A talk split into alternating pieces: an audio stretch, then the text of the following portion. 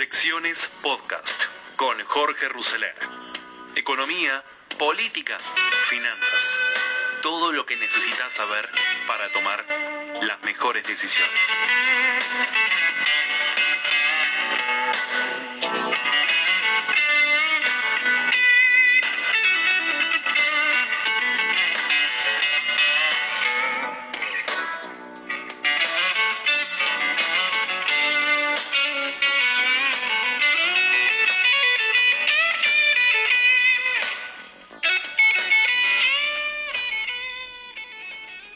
Según sostuvo Juan Carlos de Pablo, el anuncio de ayer lunes sobre el acuerdo alcanzado con los bonistas para reestructurar la deuda bajo ley extranjera es importante por la negativa. O sea, la noticia de ayer debería haber sido lamentablemente se mancó el acuerdo, porque todo lo demás ya estaba totalmente descontado. De Pablo recordó cuando Guzmán fue en marzo al Congreso y dijo que el gobierno no tenía nada para pagarle a los bonistas. De ninguna manera que el acuerdo no es ningún alivio, porque no les pensábamos pagar, y es más, nadie puede creer que el gobierno va a empezar a hacer todos los ajustes que sean necesarios para honrar nuestros compromisos, dijo de Pablo. En tanto, consideró que tampoco la campaña electoral de 2023 va a ser alrededor de cómo vamos a hacer para pagar a partir del 2024. Esta mañana el economista planteó que acá lo que hay que entender es que zafaron de una cosa que lucía muy complicada, sabiendo que no lo iban a cumplir y ahora van a entrar en la negociación con el fondo, que es algo más o menos parecido. Con el fondo creo que van a ir por el mismo carril, a menos que intentemos pedirle más plata, que no creo que vaya a ocurrir. Durante otro pasaje de la entrevista, al ser consultado sobre lo comunicado por el gobierno, que proyecta un déficit fiscal del 4,5% del PBI, de Pablo sostuvo que no le da demasiada importancia porque el año que viene no existe como la semana que viene tampoco existe aún. La realidad es algo más contundente, es una lucha de la vida, dijo. En tanto insistió que para Argentina el horizonte es muy chiquito, muy chiquito. La lucha por la vida es clave. En tanto sostuvo que cuando le dicen al gobierno que no tiene un plan hay que entender que en estas condiciones es muy difícil hacer un plan. No obstante, lo que hay que pedirle es que por favor respete la economía y sobre todo que no enloquezca a la gente con anuncios rimbombantes y todas estas estupideces. Este lunes el gobierno anunció que logró cerrar con éxito su oferta de reestructuración de 63.500 millones de dólares en la que obtuvo un nivel de adhesión del 99%, con lo que no quedaron holdouts como sucedió en el 2005 y que contó con el apoyo del Fondo Monetario. En estos últimos 15 años, luego de la crisis del 2009 y de la aparición del coronavirus, hace seis meses la comunidad internacional fue flexibilizando los procesos de reestructuración para países con crisis de deuda, aunque hay fuertes disputas entre distintos actores sobre el tema. Con los datos del cierre del canje se pueden establecer las diferencias respecto de lo que ocurrió en el 2005 y la reapertura que en su momento se hizo en el 2010. Bueno, así empezamos este podcast de hoy de Proyecciones 2020 con estas declaraciones de Pablo bastante fulminantes y nada optimistas respecto del eh, futuro de las finanzas públicas argentinas. Por otro lado, otro que escribió en su blog y también hizo declaraciones fue el exministro Domingo Felipe Cavallo. Cavallo advirtió sobre un salto inflacionario peligroso y una creciente brecha cambiaria.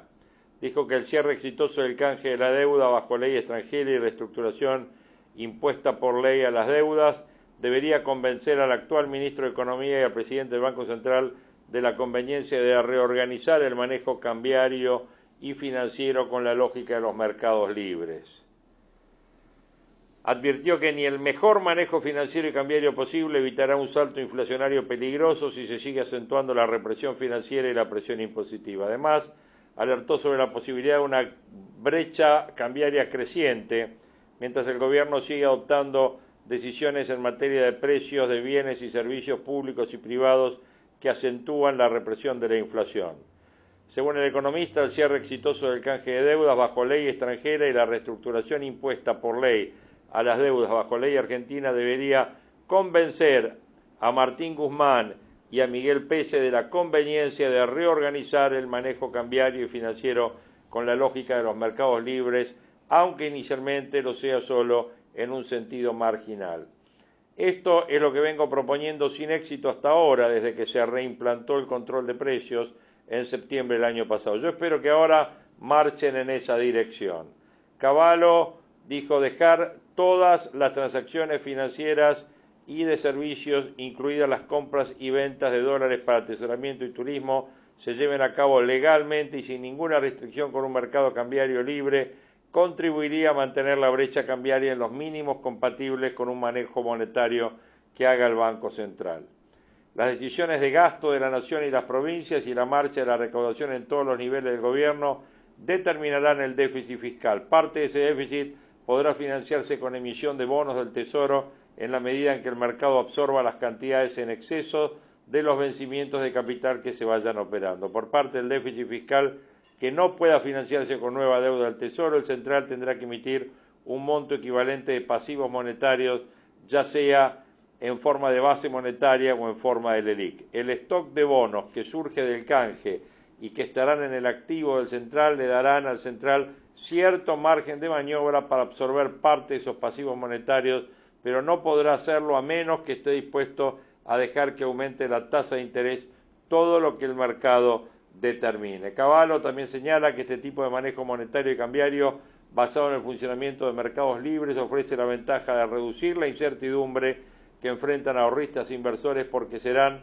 menos probables las intervenciones erráticas y discrecionales del gobierno. Además, sostiene que podrán llevar a cabo sus transacciones de manera totalmente legal y sin tener que arriesgarse a operar en mercados de dudosa legalidad o incluso ilegales. Cavallo advierte que aun cuando el manejo cambiario y financiero sea más racional, el riesgo de una brecha creciente no desaparecerá si el gobierno sigue adoptando decisiones en materia de precios de bienes y servicios públicos y privados que acentúan la represión sobre la inflación. Advertencia relevante teniendo en cuenta la decisión del gobierno de congelar hasta fin de año la telefonía celular, internet y los precios de televisión por cable, anuncio que regulará sus precios por haberlo declarado servicio público. La represión de la inflación mediante controles de precios tiene el efecto de desalentar inversiones y restringir significativamente la oferta de los bienes y servicios controlados. Además, los aumentos de presión impositiva anunciados también van a desalentar más aún la inversión en los sectores cuyos precios no se controlan. Son estos efectos que aumentan el riesgo de un salto inflacionario peligroso una vez que salgan de la cuarentena sin medida fuerte de ajuste de gasto público. Bueno, declaraciones del Mingo Cavallo. En materia de mercados podemos decir que tras el canje de deuda Bonos y acciones operan en alza en Wall Street. Con la entrada de los nuevos bonos, el mercado sigue atento a los rendimientos que estos pueden llegar a tener. Una baja en las tasas de interés podría generar subas en estos nuevos instrumentos. Las acciones siguen dominadas por la incertidumbre económica. La deuda argentina, legislación internacional, opera al alza en las primeras operaciones del martes tras conocerse el 93,5% de adhesión del canje. Todos los tramos exhiben mejoras y el mercado sigue atento a los posibles avances en relación al acuerdo con el fondo, así como también cuestiones relacionadas a los principales indicadores macroeconómicos y al nivel de reserva. Los globales suben 0,5% y suben 2,25%. En el tramo medio de la curva también se ve una suba de casi del 1%. Por último, en el extremo más largo de la curva, son eh, los crecimientos más bajos con un cuarto por ciento de suba. Riego País se sigue midiendo obviamente con los niveles anteriores y está en 2.151 puntos. En este tiempo económico vamos a leer qué nos espera, cuál es el escenario futuro, escenario financiero argentino futuro. Y el fin de semana ha aparecido una entrevista muy interesante a Daniel Marx respecto de lo que viene, que es la negociación con el Fondo, Monetario Internacional, el cual él titula Negociar con el fondo será complejo, hay que ir con un plan. A la pregunta de cómo evalúa el acuerdo alcanzado en el canje de deuda, si es un acuerdo sostenible, Marx opina que es un acuerdo que da mucho alivio, particularmente en los próximos años. Sostiene que la sostenibilidad de la deuda está definida además por otros parámetros, como la tasa de crecimiento de Argentina, la credibilidad, las tasas de interés sobre la nueva financiación y la evolución de los números fiscales. Estas cuestiones, dice, se están definiendo y hay que completar también la negociación con el Fondo Monetario, que es el acreedor más importante. Sobre cómo ve esa negociación, le preguntan si el gobierno se muestra muy confiado en la sintonía que hay entre los funcionarios. Él dice, es un ejercicio complejo. En la negociación con el fondo es bueno llevar un programa económico con proyecciones convenientes como para discutir. Con el fondo hay tres niveles de discusión. Un primer nivel es el técnico, que discute programa y proyecciones. Luego hay un nivel de alta gerencia y hay otro nivel más político de los países que tienen poder de voto dentro del fondo. Por eso digo que es un ejercicio complejo, porque requiere pasar por distintos estamentos. A la pregunta si el gobierno eh, se ha mostrado eh, reticente a presentar un plan, si cree que ahora va a hacerlo, dice yo creo que sí. El gobierno sabe cómo es el procedimiento y estimo que estará trabajando sobre esos números y en qué se sustentan, porque no es cuestión de poner un número para ponerlo. Pero además hay que armar un escenario donde haya coherencia entre todas las variables, lo fiscal, lo monetario, lo cambiario. Hay que ver las partes y el conjunto a la vez. ¿Dónde va a estar puesta la atención del fondo? ¿Va a pedir reformas estructurales? Marx contesta, tanto Argentina como el fondo están conscientes de que acá había un problema de funcionamiento de la economía previo a la pandemia. Son necesidades distintas, lo que implica distintas correcciones, entre ellas las llamadas reformas estructurales. Y la reforma impositiva está en la agenda de discusión. Hay que ver después qué se entiende por reforma impositiva, qué se entiende por reforma laboral. Por lo menos habría que darle más dinamismo a los sistemas de contratación laboral. Este es un elemento que va a estar sobre la mesa.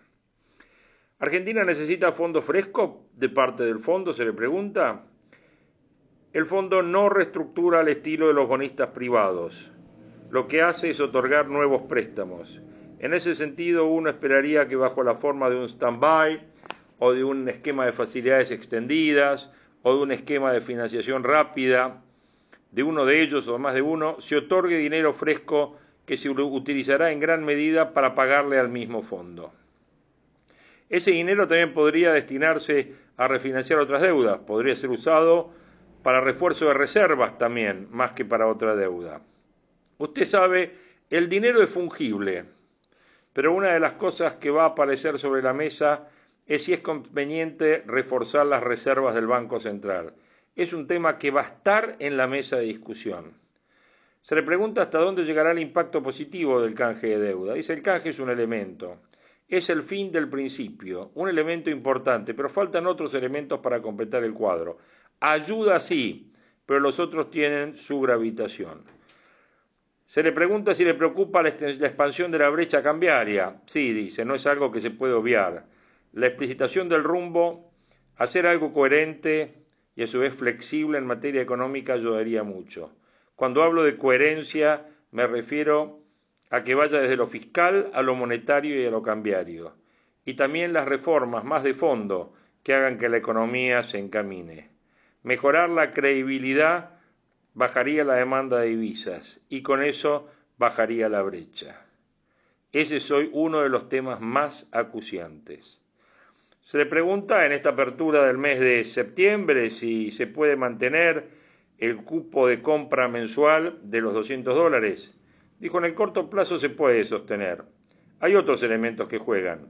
En comercio exterior, Argentina está teniendo un superávit importante que está mucho más en lo devengado que en la caja. En consecuencia, hay elementos que presionan a las reservas que van más allá de los 200 dólares para ahorro. Hay que recuperar los términos de financiación y tener un programa creíble y flexible. Se le pregunta cuándo Argentina podrá volver a financiarse en el exterior. Bueno, acá hay que diferenciar entre sector privado y sector público, dice. Si la economía se encarrila, el sector privado podría acceder mucho más rápido. Esto puede ser el año próximo. El sector público, en términos de financiamiento neto nuevo, va a tardar más. Además, es prudente que no lo haga en el corto plazo.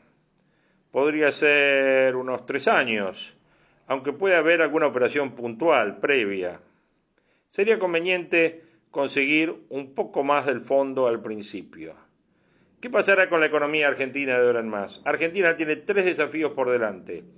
La recuperación, el crecimiento y el desarrollo. La recuperación está muy atada a la superación de la crisis sanitaria. El crecimiento ya requiere motorizar las capacidades productivas y eso requiere correcciones como las que estábamos diciendo antes. El desarrollo ya es hacer todo más amplio y sostenible. Argentina ha demostrado no tener una buena historia. Generó problemas muy concretos que van desde empleo subutilizado hasta las tensiones sociales. En ese sentido, se le pregunta, ¿considera que esta crisis es peor que la del 2002? Bueno, si uno mira la caída del producto de este año, va a ser peor que la del 2002. Y la inflación también. La pérdida del poder adquisitivo es mayor que en el 2002 y desde el punto de vista de la búsqueda de una solución más consensuada o menos trabada, se puede estar mejor que en esa época. Para adelante hay una demanda de la población de buscar algo más armónico. ¿Por dónde va a arrancar la recuperación de la economía? Bueno, el primer paso es la normalización de la actividad, dice Daniel Marx. Por eso separaba las etapas. La primera etapa es ir reponiendo capacidad de consumo y regularizando la actividad económica en la medida que lo sanitario lo permita. Después viene la mayor competitividad y la apertura de oportunidades de inversión productiva. Ahí está el sector privado, empresas y familias que debería ser un motor importante. Esto empieza por confianza del consumidor y confianza de empresas. Una cosa está bastante atada a la otra. Es posible, pero no es mágico. Hay que hacerlo y eso requiere persistir en el tiempo y para eso se empieza con decisiones que tienen un carácter político. Se le pregunta si cree que el año que viene, que hay elecciones, el gobierno va a poder bajar el gasto público. ¡Qué tema, ¿no? Dice, creo que va a poder bajar el déficit del año que viene por mejoras de la actividad y por recuperación de la recaudación general. Y hay una parte del gasto de asistencia que sí va a poder bajar si desaparecen las razones sanitarias que lo generaron. Y se le pregunta si el Banco Central podrá absorber la emisión monetaria. Dice, parte lo hará el central, parte lo hará el mismo gobierno. El Tesoro tiene que tratar de financiar sus desequilibrios con el mercado local de deuda a plazos superiores a los que le puede proveer el mismo Banco Central. De lo que va a depender es de cuánto la gente, el mercado, esté dispuesta a pagar por aceptar este tipo de instrumento. ¿Cómo impacta la brecha cambiaria en todo esto? Y la brecha indica el nivel de apetito, dice. Por supuesto, si hay más apetito por el peso, la brecha disminuye.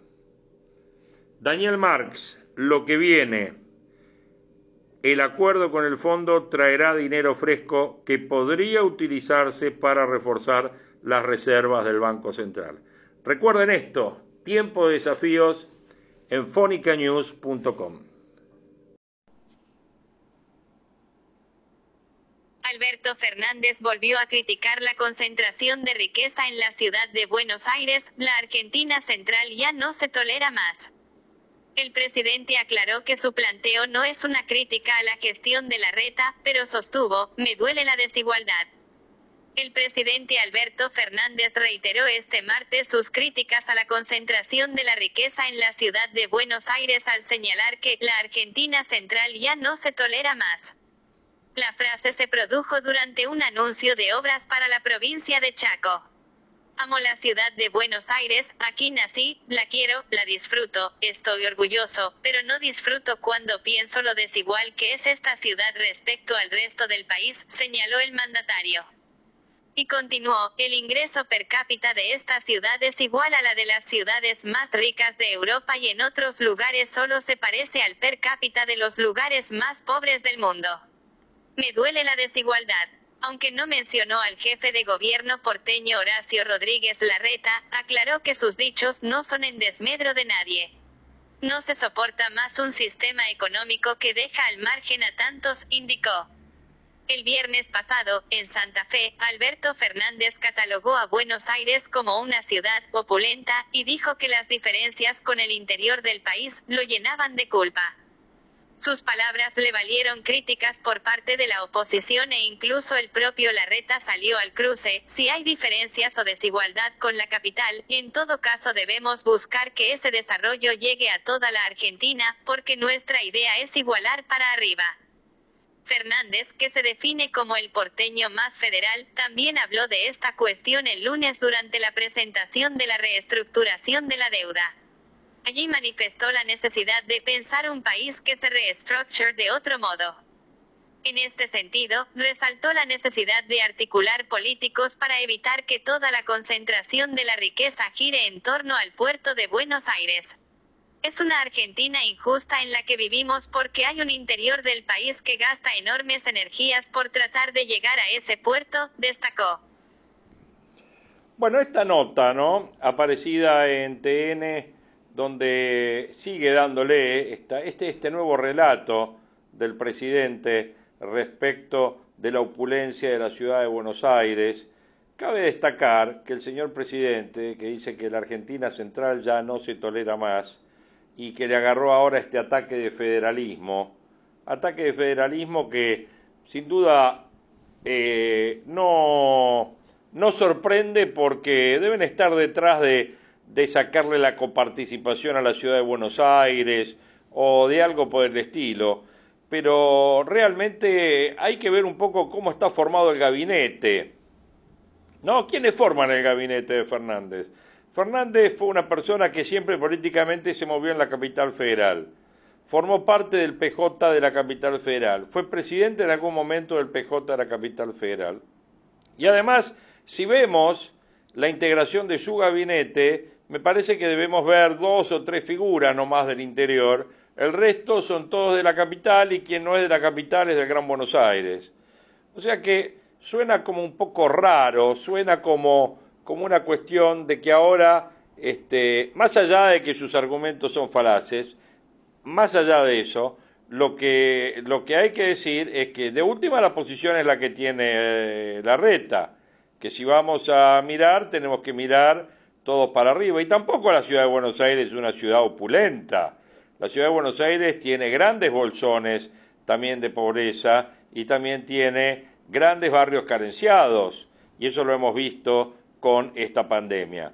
O sea, comparar a la ciudad de Buenos Aires con los ingresos de las ciudades de mayor nivel de riqueza en el mundo y ponerla a la misma altura de las ciudades de Europa es un argumento falaz, es una mentira. Y después, por otro lado, eh, volver a hablar del centralismo de la Argentina, bueno, no sé, es este ataque de federalismo que le agarra cuando lo único que quiere hacer es manotearle los fondos que la ciudad recibe del erario público. Seguramente debe pasar por ahí el tema. Pero bueno, lo volvemos a escuchar cada, en cada una de las exposiciones que viene haciendo ya desde el viernes de la semana pasada. Vamos a estar cerrando este podcast de hoy con el eh, relato de Marcos Buscaglia, ayer eh, con Carlos Pañi, eh, hablando sobre, bueno, sobre la situación y la coyuntura económica.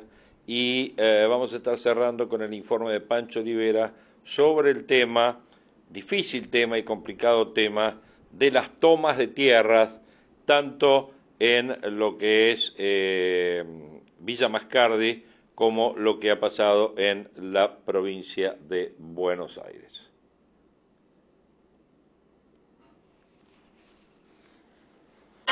Y aquí estamos con Marcos Buscaglia, Pancho Olivera. ¿Cómo te va? ¿Cómo andan? Bien. ¿Bien? ¿Pancho bien? Bien. Impuesto a la riqueza. Marcos. Bueno, eh, termina la ¿Te negociación agarra? de la deuda. No, no, no. Ah, termina, termina la negociación de la Es el deuda. problema de los economistas, ¿no? Eh. Que tienen como patrono a un señor que murió en la pobreza y tuvo que pagarle al médico con un reloj que es del grano. Es verdad. Así no puede andar este país, Vos sabés que una de las cosas que una de las cosas que llama la atención es que toma agarra nada más que a 200 a 12.000 personas supuestamente, o sea, que solamente haya 12.000 personas en Argentina que tienen más de 3 millones de dólares, eh, digamos, es como muy paupérrimo todo, pero vamos al punto de esto, o sea, se empieza termina la negociación de la deuda y empiezan a surgir las medidas que va a tomar el gobierno para Sí. la, la post pandemia y la post Pero esta viene desde hace tiempo. Claro, Carlos es- Heller, es- Máximo Kirchner. Está esta, se habla un montón de subir el impuesto a las ganancias. El problema, más allá de las medidas en sí que ahora podemos hablar, es que muestran un gran sesgo antiempresario. Ese es el problema. O sea, es, le está subiendo el impuesto a los dueños de las grandes fortunas, o sea, a los dueños de las empresas, le está probablemente subiendo el impuesto, aunque hay gente que lo desmintió, impuesto a las ganancias a las empresas. Es decir, acá muestra un gran sesgo antiempresario. ¿Quién va a venir a invertir en este contexto? Si vos no tenés Bueno, el que inversión. piensa esto te diría, bueno, estamos en un momento de gran fragilidad social. Justamente, no es que seamos antiempresarios, tenemos que pedirle un esfuerzo por única vez al que más tiene. ¿Y qué contestar? Pero, pero eh, el tema es que este impuesto va a recaudar con toda la furia 300 millones de dólares. Es decir, estás hablando de menos del 0,1% del PBI. Estás hablando Vuelvo a de... contestar, soy Heller, es nada. Por- Es nada.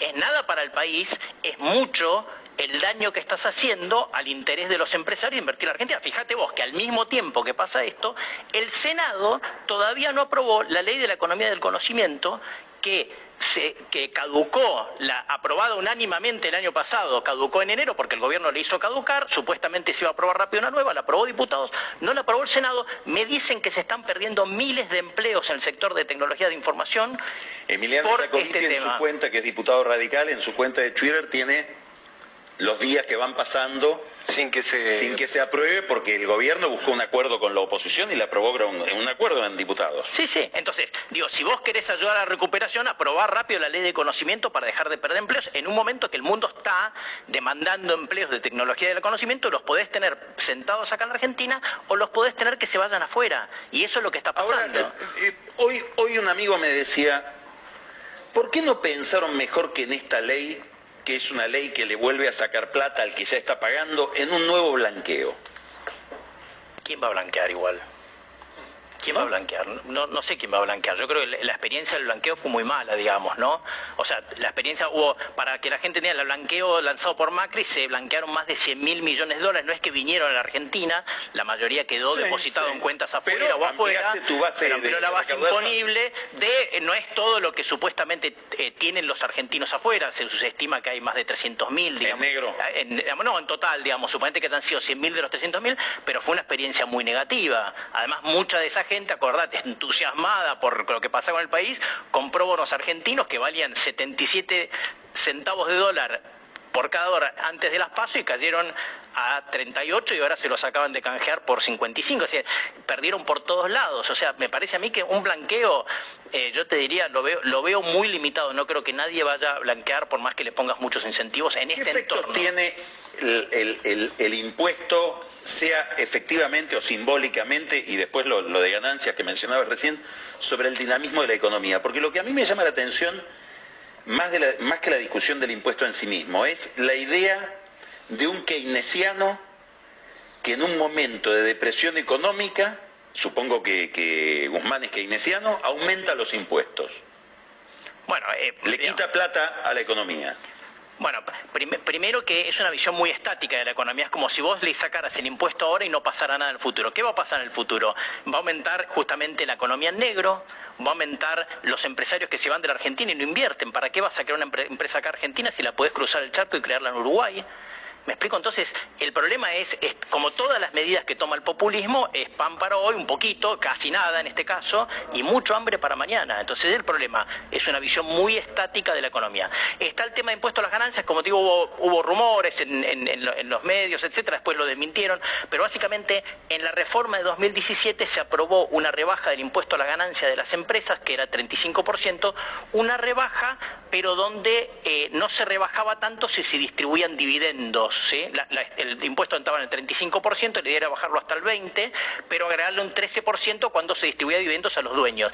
¿Cuál es el objetivo de eso? Es impulsar la inversión. Es decir, si vos mantienes la plata dentro del plato de la empresa, no te cobran eh, tanto impuesto a las ganancias, si lo, si lo sacas te cobra más. Para que te des una idea, la Argentina está de todas maneras con el 35 muy por arriba del promedio mundial y el promedio de la OCDE de impuesto a las ganancias que está más o menos el 23. Entonces, esta es una reforma muy buena porque como te, te bajaba el impuesto, pero al mismo tiempo te daba un incentivo a invertir. A invertir. Y fue parte del éxito de Chile que, que deshizo Bachelet. En la reforma impositiva que venía del pinochetismo, los empresarios en Chile tenían mucho, mucho incentivo a mantener la plata dentro de la empresa e invertir dentro de la empresa. Y eso es lo que hacía que la tasa de ahorro en Chile fuera tan alta, no solamente por los fondos de pensión, sino por la, la inversión que retenían, las ganancias que retenían los empresarios en Chile.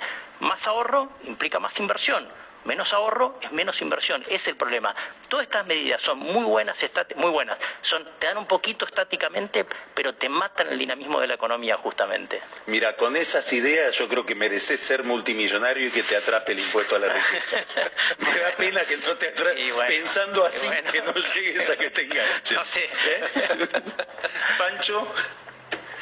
¿Qué? Vamos, vamos al otro lado de la. Vamos, vamos al, otro costado, a los que del día lejísimos de los dos. Los que están muy lejos de, que los agarre cualquier Pero eso, eso, es lo que creen, digamos, pero esto los afecta, obviamente, ¿no? Claro. Por, a ver. Bueno. Eh, ¿De qué va a hablar Pancho Olivera? Tomas. Poder tomas de tierras. Y tomas de tierras, poder político y barras bravas, algo, una sociedad que va creciendo, Hoy justamente el gobernador habló del tema, hubo incluso intendentes de Juntos por el Cambio que le, le pusieron en varios tweets, por ahí podemos ver alguno, defínase, porque estas tomas, según parte de la dirigencia, mira, ahí, tenés el tuit de, por ejemplo, Jorge Macri, eh, funcionan ahí está, Jorge Macri. Ahí está. Las tomas en la provincia se multiplican generando mayor miedo, angustia e incertidumbre en los vecinos. Los ciudadanos merecen conocer su postura. Como intendente necesito su visión política al respecto. Bueno, Kisilov habló hoy de, de las dos partes, digamos, de la parte de que es cierto que hay un déficit habitacional, pero no habló de la parte de qué pasa cuando se toma un terreno, ¿no? Un poco lo que Pichetto nombró acá como tufillo senderista, ¿no? Todo esto abona la cuestión. ¿Por qué digo que es un tema de barras bravas?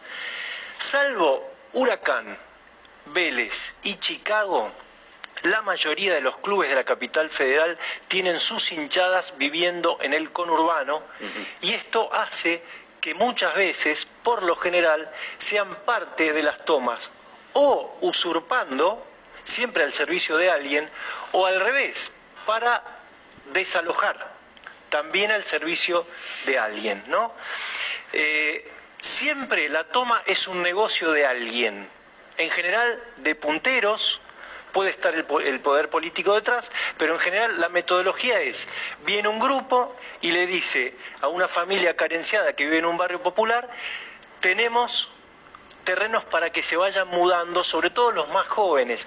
Las villas en la provincia de Buenos Aires crecen hacia el costado, así como en la capital crecen hacia arriba, y por ahí en un mismo edificio viven la abuela, el sobrino, en, la capital, en, el conurbano hay gente que les ofrece, miren, acá hay unas, tierras libres, vayan con los chicos. Cuando van con los chicos es muy difícil, obviamente, el desalojo porque es peligroso. Claro. ¿No? Bueno, tenemos algunos... Vos decís, son barras bravas que trabajan al servicio de alguien sí. que organiza las tomas, es un tema bastante viejo en el, en el conurbano, o al servicio de alguien que libera la toma. Exactamente. ¿Quién es alguien? Bueno, porque a veces, es ese alguien? que a veces, eh, por ejemplo, hay muchos intendentes que no quieren pagar ese costo político, mandé a reprimir. Entonces, ¿qué hacen? Contratan a 30 personas y que se peleen entre ellos y después sí, va la, va la policía. pero una vez que está desalojado. ¿Se entiende? Quiero Vamos a hacer un corte Dale. y volvemos Tengo con esta ejemplos historia que es muy Tomás, sí, poder político, poder político y barras bravas. e ideología. Agregamos ideología ahora, ya volvemos con Marco Calia y Pancho Olivera acá en Odisea. Seguimos entonces con Pancho Olivera que nos está contando. Barras Bravas, tomas de tierras, poder político y ahora agregó ideología. Y después tenemos que escuchar un mensaje muy rápido de Marcos Buscalia sobre la deuda. Un ejemplo muy contundente de esto que estamos hablando pasó hace 10 días en Moreno, en el barrio Francisco Álvarez. El, eh, Martín Núñez, que era, se encaminaba a ser jefe de la barra de River, o sea, pertenecía a la banda del oeste, cuando los borrachos del tablón, después de los incidentes con Boca, fueron desplazados, se encaminaba con apañamiento de mucha dirigencia a ser el jefe de la barra. Acá había una discusión entre dos supuestos propietarios, había un supuesto usurpador y alguien que se sentía usurpado, una mala, una empresa que quebró y Las tierras eh, eran de una Ahí empresa. lo tenés a Saviolita, le dicen Saviolita por el parecido con Javier Saviola desde ella. Y cae Saviolita con. Acá, ¿ves? Ahí lo tenés. Ahí. Borracho del tablón es el bombo. Esto quiere decir que ya empezó a blanquearse dentro del club, porque esos bombos son de la otra facción. Claro, claro, claro. Bueno, murió Saviolita. Va en una Hilux al predio con otros cinco compañeros en tres autos. Alguien le dispara de adentro y lo matan de un disparo en el tórax. Y muere, le está investigando la justicia de qué lado estaba. ¿Estaba del lado de los usurpadores o al revés? Vamos, vamos En a ver en Moreno. Saviolita muy cercano a la municipalidad de Moreno, incluso Clarín en una investigación reveló que hasta junio, julio había hecho aportes a la municipalidad y acá en el, en el video Empleado municipal. Sí. Que pasa muchísimo, claro. pasa muchísimo y de muchos boliches de la zona también. En el video lo que vas a ver es al imputado, a la persona que le dispara, está su tío al lado, el que filma supuestamente es de la barra, acá lo vas a ver, mira, ¿tiene sonido?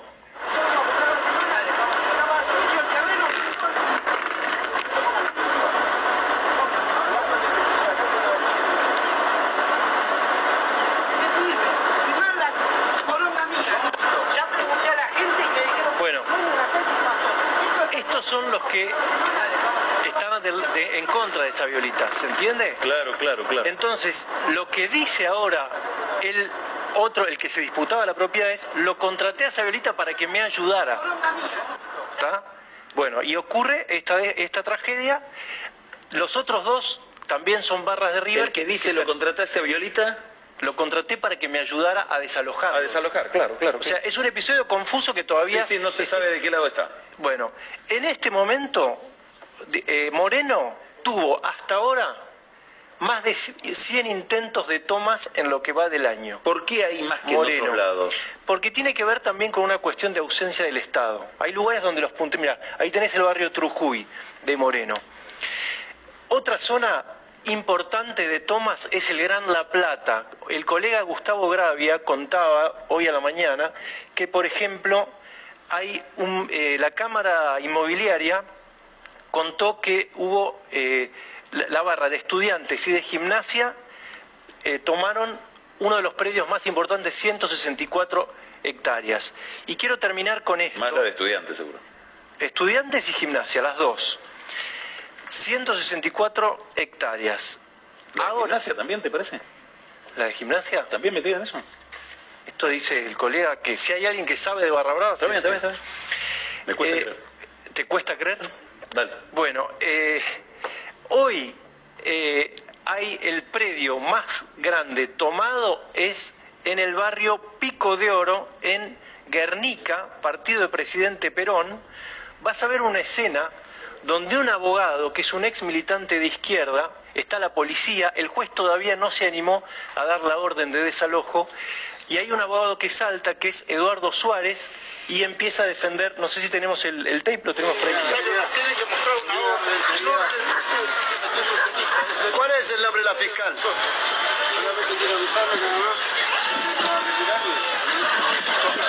Comisario, ¿me puede mostrar una orden? Yo soy Eduardo Suárez, el, el abogado que citaron ellos.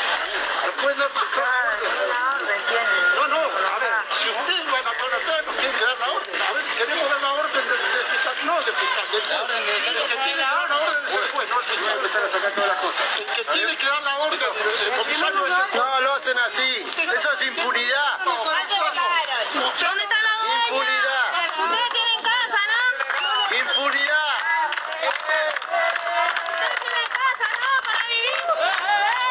Bueno, estas, situaciones se están dando todo el tiempo. Yo te decía al principio, aval a veces ideológico, a veces legal, porque desde abril están suspendidos los desalojos, por eso el juez no se animó en la provincia de Buenos Aires, y me contaba Vilota, que investigó mucho este tema, que hay un proyecto de Patricia Cubría, que es legisladora bonaerense, diputada del Frente de Todos, casada con Emilio Pérsico, que presentó un proyecto para declarar de utilidad pública este predio, que er- era en realidad el futuro barrio country, barrio cerrado, San Cirano. La empresa se llama, ¿Qué es la empresa quebrada? que es la, no, que es la empresa que, que es la dueña del predio. Bueno, esta empresa eh, supuestamente quería hacer un barrio cerrado y fue usurpado. Todo esto forma parte de, de un cóctel muy difícil de controlar dentro del conurbano. Muy interesante, Pancho, lo vamos a seguir. Marcos, Brevemente, se cerró, como comentaste, el acuerdo de Sí, deuda eh, hoy. exitosamente, pero Sí. el concepto de éxito también tiene un tema temporal, digamos. Pensá, Ecuador empezó la negociación de la deuda a principios de junio y la cerró, y cerró el viernes también el acuerdo con el Fondo Monetario, que ya está sujeto a la aprobación del directorio del Fondo Monetario. O sea, tres meses para acuerdo de deuda y acuerdo con el Fondo Monetario, lo que localmente puede llegar a llevar, si creemos lo que dicen los mismos funcionarios, 15 meses, porque dicen que va a cerrar recién a principios del año que viene, los primeros meses del año que viene. O sea, una diferencia de un 3 a funcionario 15 meses. importante del gobierno me dijo, ¿y te parece que vamos a cerrar un acuerdo con el fondo en medio de la campaña? Muy difícil porque te digo, te Yo digo creo que va a ser después de las elecciones, me dijo esa persona. no, no llegan. Yo creo que no llegan. Sin acuerdo con el fondo no llegan. Van a intentar llegar. Se ¿Qué quiere habla- decir no llegan? No llegan es que tienen un mercado cambiario como, como eh, comentamos que están vendiendo dólares. El Banco Central está con muy pocas reservas. Están intentando algo indirecto que es vender bonos que tiene el Banco Central, el ANSES, para controlar el mercado cambiario del mercado del contado con liqui. Pero me da la impresión de que no llegan. Te digo un tema bien. difícil, que va a ser difícil igual la negociación con el fondo. Es muy Muy difícil. bien, muy bien, muy bien. Es, bueno, eh, es muy difícil que el Fondo Monetario no le pida reformas estructurales, en mi opinión, al gobierno de Alberto Fernández. Gracias Marcos, gracias Pancho, vamos a un corte. Bueno, ahí escuchábamos eh, todo el tema económico y también el tema, eh, este tema de la toma de tierras, que es un tema terrible. Ustedes han visto ya La Plata, han visto Moreno, eh, lo que está sucediendo en Villa Mascardi. Bueno, obviamente donde la ministra Frederick dijo ya que no es un tema de seguridad, sino que es un tema que tiene que ver con eh, el hábitat en la Argentina. Eh, hoy a la mañana escuché declaraciones de Bernie, donde Bernie se pone totalmente del otro lado y parece Bernie eh, defensor de, bueno, está del lado de la ley, ¿no? De lo que dice, que directamente ellos limpian todo, no, no coinciden las declaraciones con el gobernador de la provincia. Así que bueno, este es un poco, este es un poco el escenario que el gobierno normalmente pinta, que es un escenario donde todos opinan y hay posiciones distintas y no sabemos finalmente cuál es la posición final, porque la posición final es eh, el presidente que dice una cosa, que se desdice, Bernie que dice una cosa, el gobernador que opina eh, distinto de lo que opina su ministro. Bueno, así están las cosas planteadas, pero mientras tanto las tomas van avanzando, tanto en la Patagonia como en la provincia de Buenos Aires.